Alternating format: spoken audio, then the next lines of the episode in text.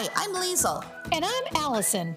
We're two assertiveness challenged friends who started this podcast to share anecdotes and discuss situations in which we wished we'd been better advocates for ourselves while remaining authentic and empathetic to others. Knowing us, we will take a few tangents along the way. Welcome to All the Things We Should Have Said. Hi, I'm Lisl. And I'm Alison. Welcome. Welcome to, all, to the all the things we, we should have have said. Yay! That was almost in unison. I love it. Um, welcome to our podcast where we talk about interpersonal relationships and self advocacy. As we talked about in our intro, Alison and I are slightly assertiveness challenged, right? Yes, we are. Yes, we, we are. are. We're recovering together. We're in recovery for assertiveness Yes, we are. challenge. Thanks And, to the uh, hours of phone calls we have had together, helping each other. all, all the COVID time Zooms that we, yes, talked about. Can you believe this happened to me? What should I have said? We're really good at after the fact problem solving. So, Yes, we are. We're great Monday morning quarterbacks. We are like, we own that. we do. We are we are there for it. That's so awesome. We are so excited to be at our first full length episode entitled Brunch or Nunch, where we're going to talk about setting boundaries and being clear with goals and objectives and doing something that's difficult for both of us, which is advocating for ourselves and our time and our needs. But of Absolutely. course, yes, but of course, before we really dive into that, we thought it'd be really fun to open with a little history of brunch because who does not like brunch, Alison? Brunch is a delight, right? Brunch is such a delight. My favorite is when we get to brunch together. I'm thinking yes. Situate on the water with those yummy, Ah. yummy drinks that had like the celery in them and the olives. I mean, all things delicious and good. So, Lisa, Yes. right, we are going to start out with a little history of brunch. I mean, I loved researching this. I know you did too, Lisa. Where did the the idea of brunch come from? The origins of the word and kind of this meal that combines a great breakfast and lunch together. And I will tell you. So, some historians believe that brunch started in England. It was thanks to kind of these pre hunt breakfasts that were very common in England. I'm thinking Downton Abbey, going out for a hunt, getting on the horses, creating this wonderful meal set in the countryside. The other uh, person, Guy Beringer, is widely credited to, he was an author and he published um, a piece in Hunter's Weekly in 1895. And he proposed the idea in an essay, Brunch a Plea. And I, I just love this idea that kind of he came up, he dove into this and the essay kind of conceptualized the combination of a meal and it was kind of a, a relief on sundays after a hard week's worth of work. And so kind of the the origins being in england the idea of this pre-hunt and then guy Beringer came and kind of put pen to paper and wrote this brunch a plea. And you i feel like brunch is one of my favorite meals and i look forward to it when I get the opportunity on Sundays. And maybe Lisa, you can take us through a little bit more about kind of the background of brunch. Yes. So, according to the Smithsonian, brunch does come from that playful blend. It's a mashup, if you will, of breakfast and lunch. Yep, because who doesn't love a good mashup? And in that in that article from 1895, yeah, Guy Beringer wanted this alternative to that heavy post-church Sunday meal and have something lighter. And I love this quote where he says, Brunch is cheerful, sociable, and inciting. It is talk compelling. It puts you in a good temper. It makes you satisfied with yourself and your fellow beings. It sweeps away the worries and cobwebs of the week, which I just thought was this delightful visual, right? Like that's what brunch is. You're gathering and you're talking, and it's usually the best of both breakfast and lunch foods. You know, it's a nice Yes, it is. It's nice that perfect blend. Yes, the perfect blend. Um, so, whatever that initial spark of genius was, the tradition caught on in the US in the 1930s, supposedly because Hollywood stars making transcontinental train trips frequently stopped off in Chicago to enjoy a late morning meal. Um, I took a lot of train trips as a kid. and well familiar with that Chicago that Chicago train station, and we Oh, I probably did have brunch getting off maybe on occasion. Um, but it was a meal championed by hotels since most restaurants were closed on Sundays. And with church attendance flagging after World War II, people were looking for a new social outlet and they wanted to let you know, people wanted to sleep in a little bit and restaurants kind of got involved and that's where you know the modern brunch evolved and it's and I love that kind of how the evolution happened that spark of genius in in England and then here in the US we we kind of took that and ran with it in the 30s and nowadays it has become kind of a staple when we think about looking at different meals and how we think through our week I was living um, in New York City with my sister, and I'd love to share um, kind of my favorite take on brunch when I'm not with you. Um, one of the places New York is known for their brunch spots, and it's a beloved meal. One of the places my sister and I used to go was this place called 12 Chairs. And in doing this research, I looked it up and it, it, it still is there. You know, New York restaurants come in and out, but they've even opened additional locations. So uh, the popularity of 12 Chairs in Soho is definitely caught on. And what I loved about kind of the sun, favorite Sunday brunch was um, when I was living with my sister for that year, it was so special. It gave us time to kind of reconnect after the week. And as Beringer did say, like the worries and the cobwebs of the week were kind of washed away. And to your point earlier, the the idea that the meal was structured like I my favorite meal was this eggs, it had toast and hash browns, and then the salad with it. So it was kind of this again mashup of these my some of my absolute favorite things. And so brunch for me, you know, has become such a wonderful tradition. I have taken my girls. So if we go into Boston, because I live here in Massachusetts, we'll choose like a brunch spot to go to. And it just gives us all time to kind of reconnect after what what usually is a very long week.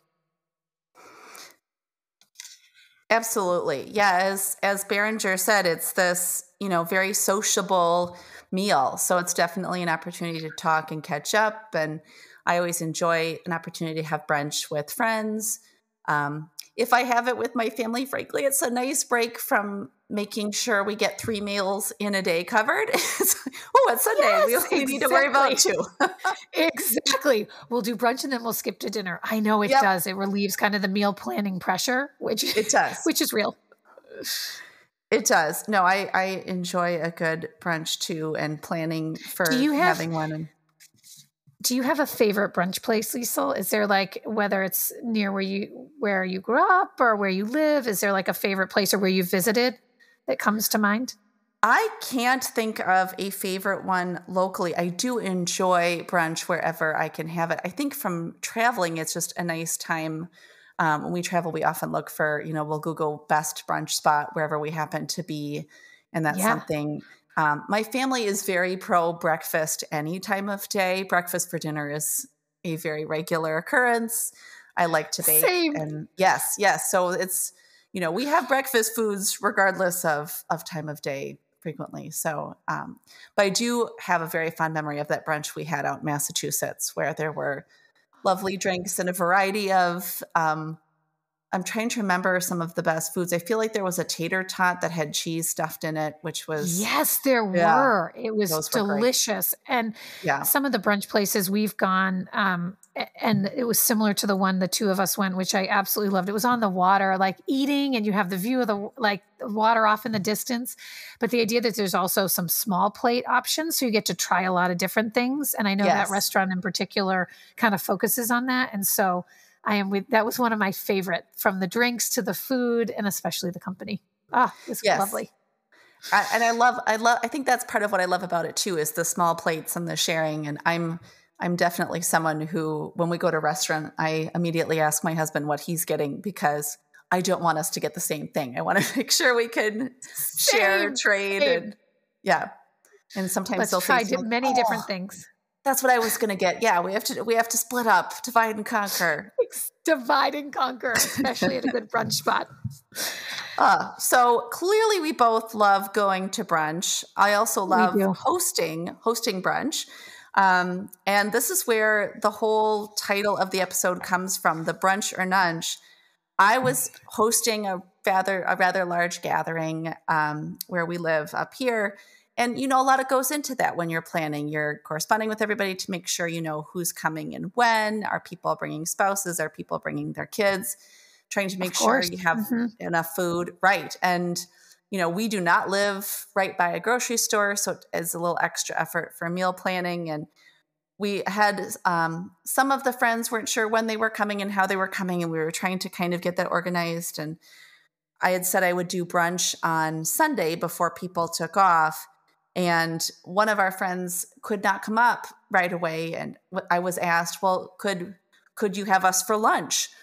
And i was trying to figure out how to accommodate everybody and one of my very dear friends Which is a lot. It is a lot because if you're it's a lot.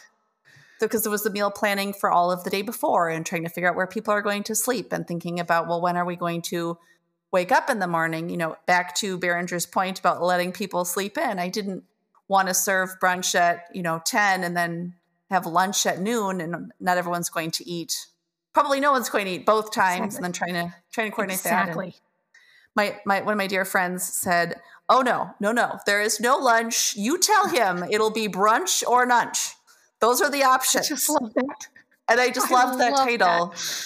and i told alison the story because it kind of encapsulated what we were talking about on the podcast for what we wanted to do is this idea of how you set that boundary because we're both accommodating people. We like to make people happy. We we want people to feel welcome, but sometimes that comes at the expense of ourselves. And the funny part about it is when I explained to my friend who was coming up late that just wasn't going to work. He was very amenable about it. There was no hostility, there was no difficulty in you know getting that situated for how we would work mm-hmm. work the meals for this. But it kind of led us down this idea of how do you how do you do that? How do we take out that pressure of advocating for yourself? And when can you do that? And is that you know i think we all worry about oh am i being selfish for setting up my boundary or what i want? Correct. Correct. And i think exactly what you're saying. I loved the I, I loved what your friend said. It's brunch or it's nunch. And yeah. I I think that is kind of for me as well inspired this idea of I tend to lean to want to trying to be so accommodating that it sometimes is at the expense of whether it's I can't physically get it all in or I can't plan for that or there's two so the idea that you can advocate for yourself and I came across something as, as Lisa and I were uh, put together a bunch of research. One of the quotes I found, and I was sharing it with her ahead of this, ahead of um, our uh, today, was this this phrase that I I know I need to keep more in mind, which is self interest is not selfishness, and I think there is for me it's ingrained that be accommodating. It's we we are people pleasers. We want to make everyone feel welcome and happy which we do but not at the expense sometimes of saying i I just can't physically do this, whatever that may be. Um, my husband John has a phrase, you know, kind of the idea that you need to say no to your friends saying it's brunch or it's nunch. Mm-hmm. I am mm-hmm. being accommodating, but if you can't make it, you know, there'll still be stuff after, but no, I can't do a separate meal and I can't right. have meals going throughout the day. And so that that is kind of a, a, a place to jump off of to say, you know, my husband will say sometimes, try to lead with no. I, that's just not part of my DNA. I've learned that I can't do that. However, I can lead with, let me think about that. Or, and it is yeah. hard. I don't know if you found this, Lisa, that I, eh, that quote resonated so much with me because I sometimes feel like when I'm saying, oh, that might not work, it makes me feel like I'm being selfish when in reality it's not. I'm just advocating for what my needs are. I'm advocating for like time constraints in a very positive, uplifting way. And one of the other pieces that I found so fascinating in doing this research is it was very like a, a self help for me. I don't know if you found this too, but the idea that you can express appreciation and gratitude and kind of the idea of positivity, which we both are, and yes. still advocate for yourself. That those two yes. are not in conflict with each other. Although I feel myself a lot of times feeling anxious that they are. Like if I don't just say yes and accommodate, that oh my goodness, I you know I, I'm going to make someone be upset or this, which I I get overwhelmed with. So the the idea of communicating simply with confidence and gratitude, and that can help I think, to tip the balance of helping oneself advocate more for themselves um, without and and being mindful of the fact of how it feels for that person like myself like you where we're where it's not in our nature to say nope i can't do that. And i am i am i wish i could more. And so i'm learning and i take these i'm kind of realizing kind of these small baby steps to take. I can't lead with no i can't lead with other things. I can be positive you know think it through. Um and i i don't you know that to me has been helpful and i loved kind of how that some of this research has helped me rethink things. That is a really great phrase that communicates simply with with confidence and gratitude. And i think i get very inclined to fall into this kind of need to over apologize allison and i are chronic over apologizers. Chronic over apologizer. Chronic. Yes, yes. to to I mean it is it is nearly comical how much um yes, we have is. been yes. But and I felt like falling into that with this friend because like, oh I'm sorry that's not gonna work or over apologizing about it. And instead what really did work well and was well received was that communicate simply with confidence and gratitude I'm so happy you're willing to come up. I really appreciate you making the drive. I really want to see you. I'm looking forward to you coming. You know, this is just going to be difficult to have multiple meals throughout the day. And then we have plans later in the evening. You know, how can we make this work? Do you want to bring up your own lunch? Or I can set brunch at this time and can you get here for that? And, yes. You know, trying trying to talk through how can we make this work for for both of us. Um, and I didn't understand the reason that these friends were going to be late. And when I found out the reason after the fact, it made perfect sense why it was that way. But it's easy to feel like, well, why can't you just come up when everybody else comes up and try to, you know, sure. push other people sure. into where you want them to be to make everything work when often there's a, a good middle ground to find you know but that and i believe that came from my friend as well who maybe she should, she should be in charge of the podcast telling us all what to say because she said well to bring be. up their own lunch you know and that's mm-hmm. fine which no and one would have minded but you feel rude right. to do that as a host say would you mind bringing your own meal with you to my home right right and it's i i love her perspective it's helped me there have been moments even after we were talking about not only just this as an episode but just this whole kind of idea of brunch or nunch this idea that there is compromise, leading yeah. with kind of gratitude and appreciation, underst- coming from a place of understanding, which I know the two of us do. But yeah. we're so overly accommodating that I-, I lean towards just saying, yes, okay, fine. But this idea that step back, and I made a little note to myself on my um, ahead of this building that muscle memory takes time and yes. so this idea of baby steps like okay uh, in this in in this instance with brunch okay i would love to have you coming from a place of understanding and then saying well to your, friend said exactly is it easier for you to get bring something yourself? We just want to see you. Like at the heart of it that's what it's all about. Yes. And then getting tied up in there is timing and this and that and um in this research, it's given me a lot to think about in terms of how I can, again, take these baby steps, not look at advocating for myself as being selfish at all, because it is not. Yes. But even in some of the other research I did, the the idea, and a lot of it was around kind of this workplace feeling and the idea of uh, what I found fascinating is why people don't advocate. And I'll just highlight a, a thing, and I know uh, highlight a couple points, and I knew, know you and I have each our own examples we've wanted to share food related because this is our brunch episode of ways in which we didn't advocate we probably should have. But before we jump into that one of the things i found fascinating there was a survey done in march of 2022 um, and it was from indeed and they advocated um, they i'm sorry they surveyed people and they said 41% of women surveyed said they didn't advocate enough for themselves. 43% of women surveyed said they advocated about the right amount. But of those that said they don't self advocate, what was interesting to me, and all of these kind of resonated, all of them, even though, you know, in different ways, there were, they asked the principal reason, and they said um, the survey found that it was shyness was 59%. And so I think while people might meet me and not think of me as outwardly a shy person in terms of like they for self advocating, I would fall right into that category.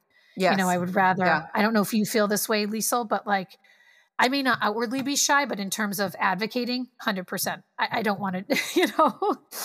Yes, um, absolutely. And then one of the other ones I highlighted that I thought was interesting is the fear of being labeled aggressive. 31% of those of the all of both men and women had that as a um, as a reason why they didn't want to self-advocate. And those two things kind of to me are very similar. Like you're shy about doing it and possibly, I know they rank them differently. I wouldn't want to seem like I'm being too difficult mm-hmm. or too aggressive and again, it goes back to that quote self interest is not selfishness.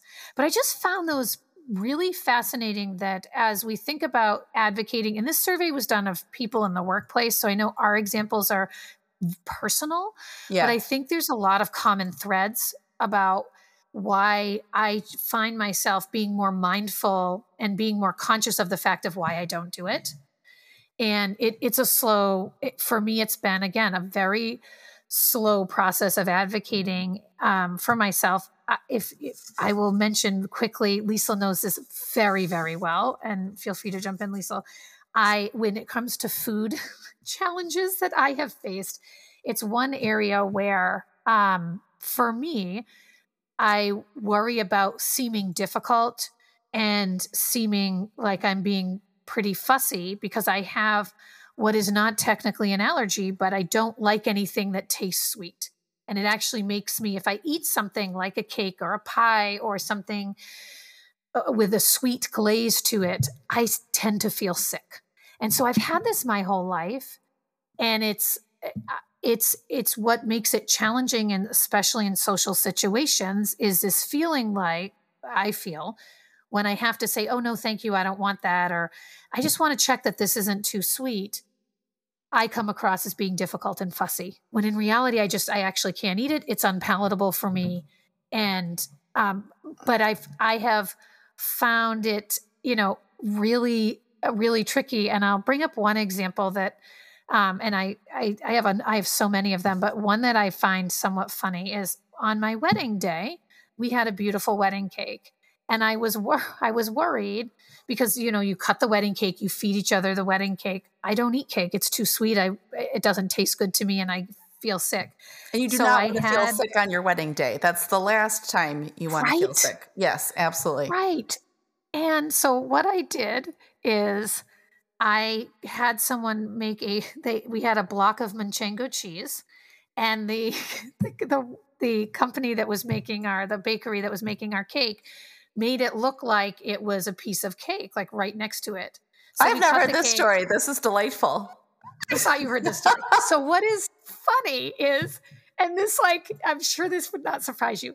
I was worried enough that people would think I'm being difficult. I don't think consciously I was, but I didn't want to like draw attention to the fact that I wasn't eating the cake or and some people uh, people at my wedding knew I didn't like sweets, but I don't think sometimes they understood truly to the extent of which I can't eat them yeah. that I had this like fake cake, this fake slice of cake sitting on the side. The decoy even, cake.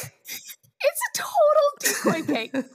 that even to this day, randomly it, it comes up and it doesn't often, but every so often it'll come up about, I still can't believe you ate your wedding cake. And I'll say, Well, I didn't. I was eating a piece of cheese. People are like, "What?" I said, "Yeah." And we had a plate uh, with with the decoy cake, and John like pushed it over, cut a piece of manchego cheese, and fed it to me. And I love this so much. Far enough.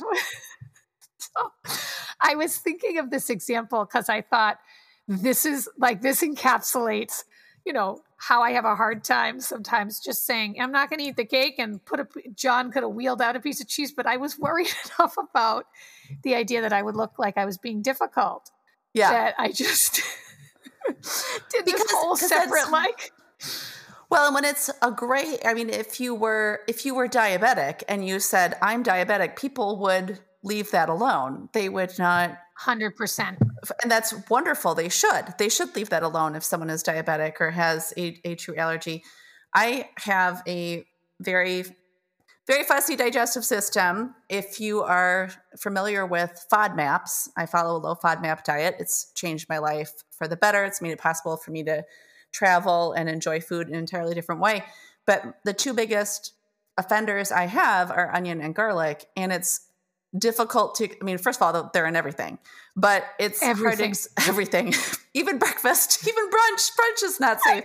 Brunch is not safe. You're like just give me one meal where i don't have to worry. I saw dessert with garlic in it the other day. I'm like are you kidding me? Dessert used to be the safe haven from i don't remember what it was and it was a very oddball but the point being it's it's a health thing for me. They make me ill but it's not an allergy. And when people say you know, I've gotten a little bit better about if we're having dinner with people who don't know me and they're gracious enough to make something.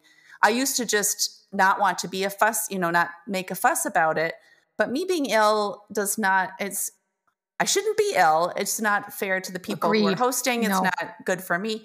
It's definitely not fair to my family who then has to deal with that. And I've tried to be better at saying, um, just so you know, so you're aware, I'm not, I cannot eat onion or garlic and people will say, "Oh, is it an allergy or do you just not like it?" And it's neither. And I don't know if it's the writer in me that I like specificity of language, but then I get to, you know, like, well, I do like it. It doesn't like me. And I you know, it's, that. it's not an allergy, that. meaning, I mean, I have lots of allergies. I've had anaphylaxis before. It's not that, but it will make me ill. And it's hard to distinguish the two, particularly if you're in a situation at a restaurant where they're asking you, and what I don't want is for the kitchen staff to feel like they have to isolate the pans as you would with someone with celiac so that you don't have any gluten touching or, you know, a severe allergy. But the people I'm with or my husband are generally like, no one, no one cares. No one needs to hear your whole story about why you can eat what and, what a FODMAP is and the whole thing.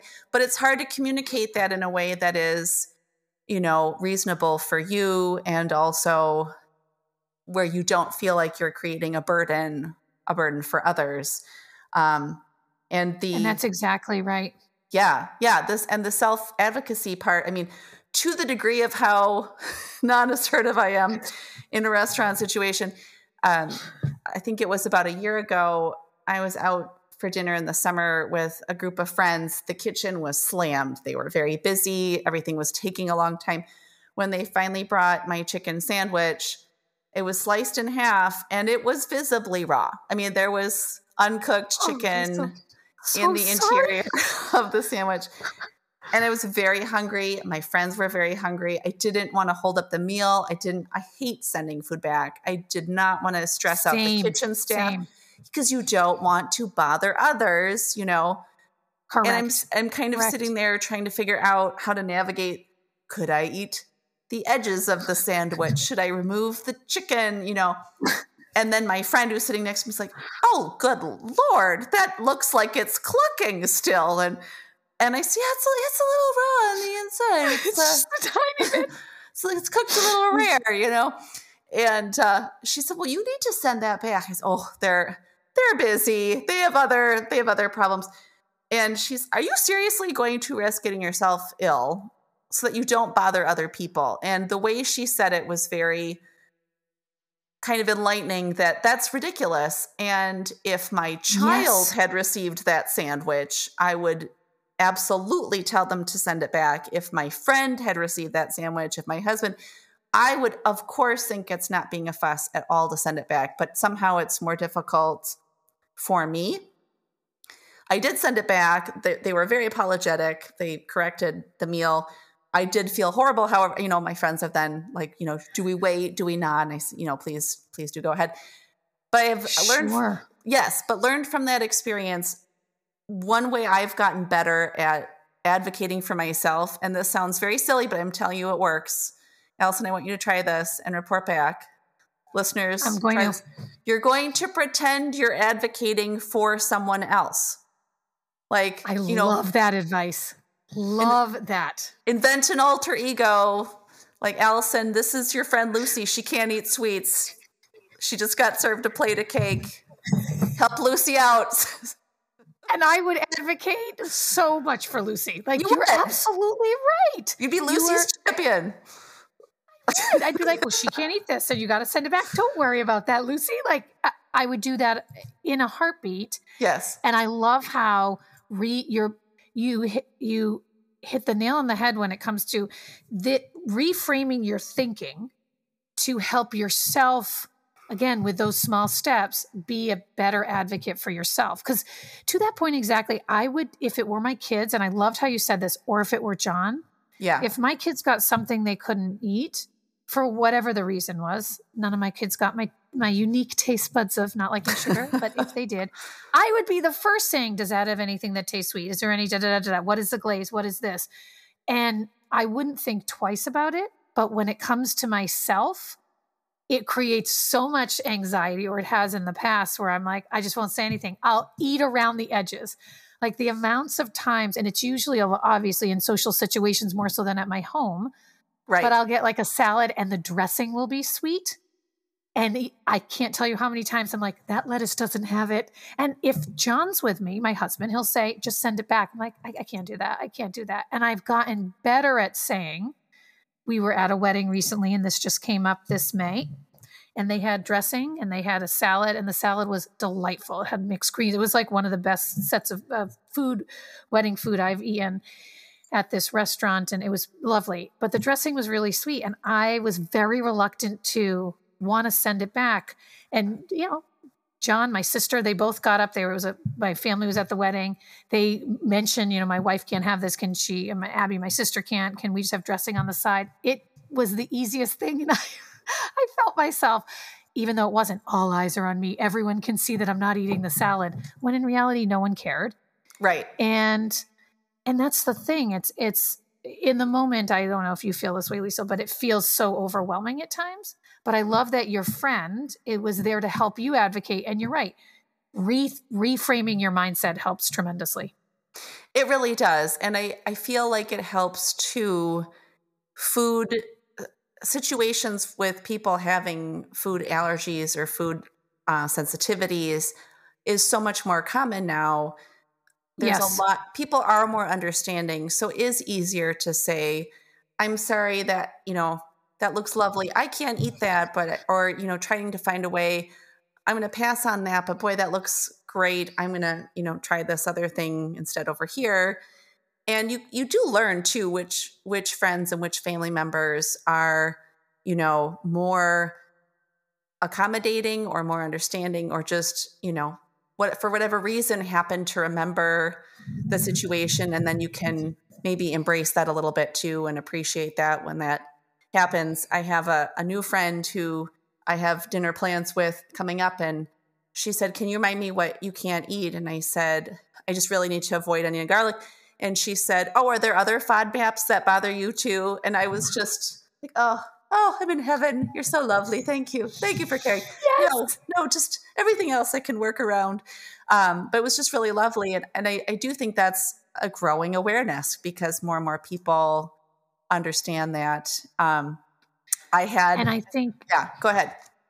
No, no, sorry. I, I, think you're absolutely right. I think the growing awareness of food sensitivities and allergies, um, people are more understanding and they're coming from a, a side of compassion and empathy yes. because you see it. And you're right. When you, uh, when when you're able to kind of tell your approach it with gratitude to the point of our, our thankfulness oh that looks lovely. I loved how you said that. But um, i would like to have something else or i'm not I, I wouldn't like anything today. That adding that gratitude piece for me helps in the delivery and not make me feel like i'm oh i'm being too fussy or so forth. And and to the flip of what my friend um, offered i bet you do this too alison I try to do that when I have people I'm eating with or hosting to remember to ask, are there foods you either can't have or just really don't like? Just to kind of so that they don't have to worry about being assertive with me, to give them that entrance to say, actually, I hate chocolate, you know, if you if you make it, that's fine. I won't eat it because that's good for me to know. I will happily, you know, wonder what's wrong with them. But then I will leave. I'm just kidding. But I will leave chocolate off the, no, uh, exactly. meal plan, of course. So it's really helpful to, you know, if you're listening to this and looking, saying to yourself, "Well, I can eat everything under the sun." Which, first of all, congratulations to you. That sounds awesome. Yes, exactly. But also, you know, how can you be a good um, advocate for others? Well, you can ask, you know, are there any food allergies or aversions that I should be aware of, kind of thing. Because sometimes they can be very serious. I have several friends who have um, celiac, and they it's it's not even just if they can taste wheat or in bread, but gluten is in everything. I mean, there's lots of things they have to avoid, even things like barbecue sauce and things you wouldn't expect to have gluten in them can can make them very ill. So, and I think you're right.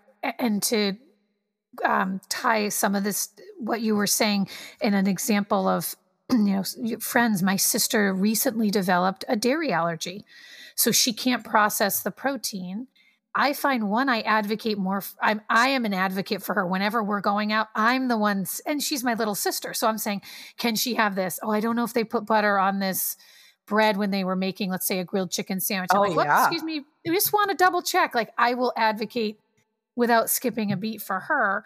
And there's become um, more understanding. To your point, it's not she. It's not like she just she can't have it she develops hives there's all these other medical things surrounding that so it is very serious yeah and um I, I do find even resonating so much what all of the great things you've said those friends that there are there's a core group of my friends i've known them forever and they they'll remember and they're like okay we're doing this al you can eat it like you, you'll love this or you can and i love that and so you're right lisl for listeners out there that maybe you don't have a it, maybe you can eat everything, which is amazing. Um, I wish I could because I do love making desserts so much. And I wish I could. And you make beautiful them. desserts. I feel like oh, that's that's such an act of, of service to make these beautiful desserts that you won't even enjoy. Yeah. I know, and I wish I could. Um, but you know, thinking through as you said, uh, how do, when someone comes into my home or when I'm going out with someone, is there stuff on the menu that you can eat? I appreciate when it's done for me. And I yeah. find I'm very, I make it a conscious effort to be respectful of others. Cause you're right. A lot of times people may not say if they have an allergy, if it's not severe enough where they feel they need to mention it. And I wouldn't want them to be in a situation where, one they can't have something or they feel badly that they're not you know sharing in the meal because meals bring people together. Food is like it's it's so heartwarming and it helps us you know create these bonds and interactions that to be yes. in a situation where you can't have something and to create anxiety is the opposite of what you'd want to do. It, it is. Um, it, this makes me laugh folks. I'm remembering this summer i had a gathering with one of my friends who who has celiac and then a friend who is vegan and then myself. And it, it sounds like the beginning of a joke you know right? Like a mm-hmm. vegan and someone with celiac and a FODMAP yes. diet follower walk into a bar. But i mean it was trying to plan a meal together was comical because you know oh like well let's have even it was like well we can all eat salad. Cool. Let's go with the salad. Okay but we can't put croutons on it because they have wheat and we can't put meat on it because vegan and I can't have all these, you know, onion, garlic, raw apples. I have trouble with blackberries. I have trouble with there's, you know, these things that right. might go on a salad. It was very funny and it was a struggle to work through. We almost needed a, you know, a Venn diagram where the overlap correct, was. Correct. Where do we all overlap? Yes, we all can have wine. So that was a, a great uh, foundational starting yes. point. But uh, it was it was once we got the meal situated, it was a lovely gathering. It's meals open up conversation and they allow you to kind of, you know, have that the breaking of bread with, well, you know, gluten free bread in this case, but breaking yes, of the bread exactly. with people you care about and having meaningful dialogue over a meal is is an important part of humanity, really. So it absolutely is. And whether it's brunch, in our case, where we dove into kind of the origins of it and how much we love brunch as this wonderful meal on Sunday or any other meal, the act of removing some anxiety that might be created through either being with people or making your own, uh, as people come into your home or you go into others, I think is important. And kind of the foundational to that is this idea of how do we not only set boundaries, which is a little bit of, of what we talked about yeah. in, a, in a very positive way, but advocating for yourself. And that underpins so much of it so that you can enjoy what is some of the best discussions, best moments I have are around a meal. You know, sharing in food is so personal and so important. Yeah. Um, and removing some of that anxiety from it, I think is is tremendously helpful. Okay, so Alison, what are a few takeaways for our listeners for let's see like communicate so, simply with confidence and yes. gratitude, right? That's a big one. communicate simply absolutely with gratitude and with confidence. Yep. Self interest is not selfishness. I feel like I need that on a mug. or tattoo just right on across the forehead. Exactly. exactly. That being able to help and I uh, to that point I highlighted something that I came across being able to advocate yourself to provide authenticity helps to strengthen relationships and deeper connections.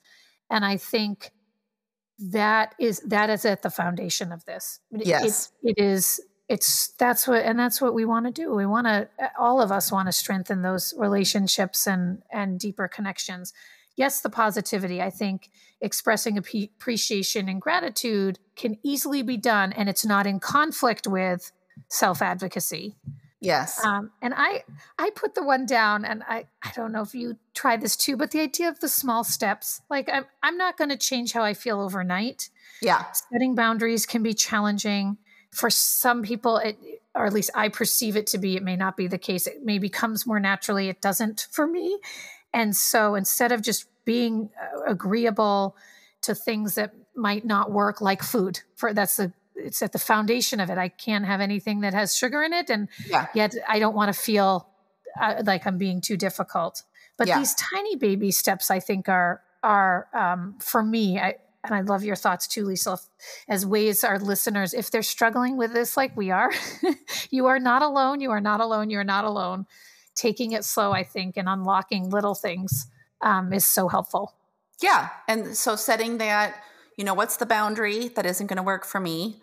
And saying that simply and clearly, nope, I'm not going to be able to serve lunch. I'm sorry. Here's some alternatives. And you know, yes. you let me know what works for you. So it's as much as Brunch or Nunch is the title of the show and absolutely was very funny and gave me permission to set the boundary, it wasn't Brunch or that. Nunch because we were able to work through okay, what's what's the alternative that meets everyone's needs? You know, there's very often a compromise that doesn't put too much pressure on either either person in the scenario. So and I I don't know if you find this too, but even as I think, you know, with our listeners here, as wherever they're coming from, I know I think about this too, as, as when I put on a different hat as my role as a mom. I try to, I am doing a better job of trying to instill this with my children. You know, I want them to feel like they can be advocates for themselves, they yes. can be positive about it, there are compromises and i find i it's easier for me in those situations to say well have you thought about saying this or have you thought about doing this with whether it's with a friend group or whether it's with a study group? Think through and it's easier for me to do that on the end of being a parent and i'm mindful of the fact that i want my my children to feel they can do this and it becomes more second nature and it's not doesn't feel like i'm hiking a huge mountain, which at times that's what it feels like for me. I love that. And I'm glad you brought that up. After my raw chicken sandwich debacle, oh. the next day I, I did, I, I practically sat my children down and I said, boys, do not eat raw chicken just to make other people feel better. And I get kind of like, what are you talking about, mom? But no, right. we had we had a whole conversation about when when should you and should you not send something back in a restaurant.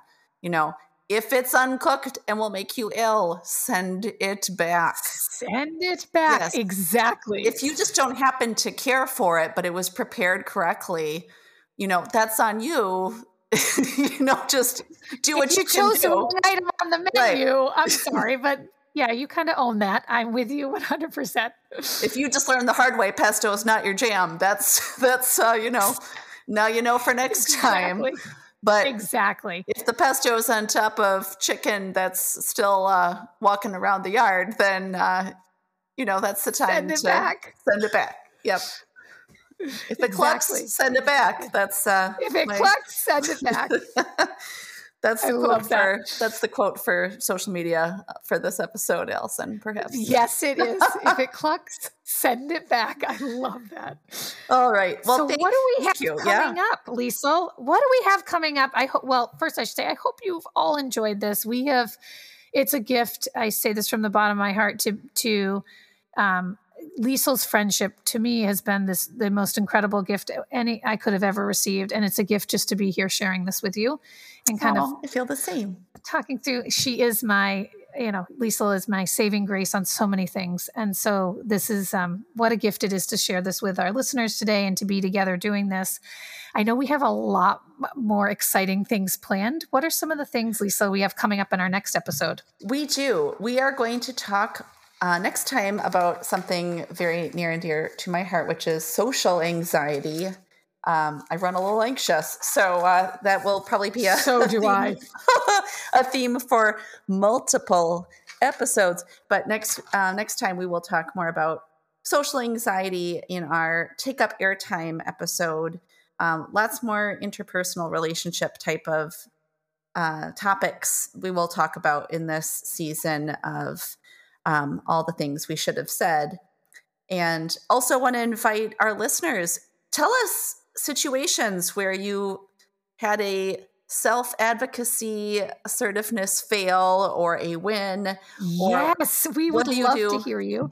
Yes, tell us your tips for what works for you out there, or if you have um, a food issue that you have found a, a way to successfully navigate that you feel good about with you know, letting other people know um, that this is what where your line is for what you can or cannot eat or drink.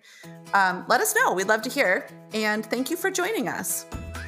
Thank you so much.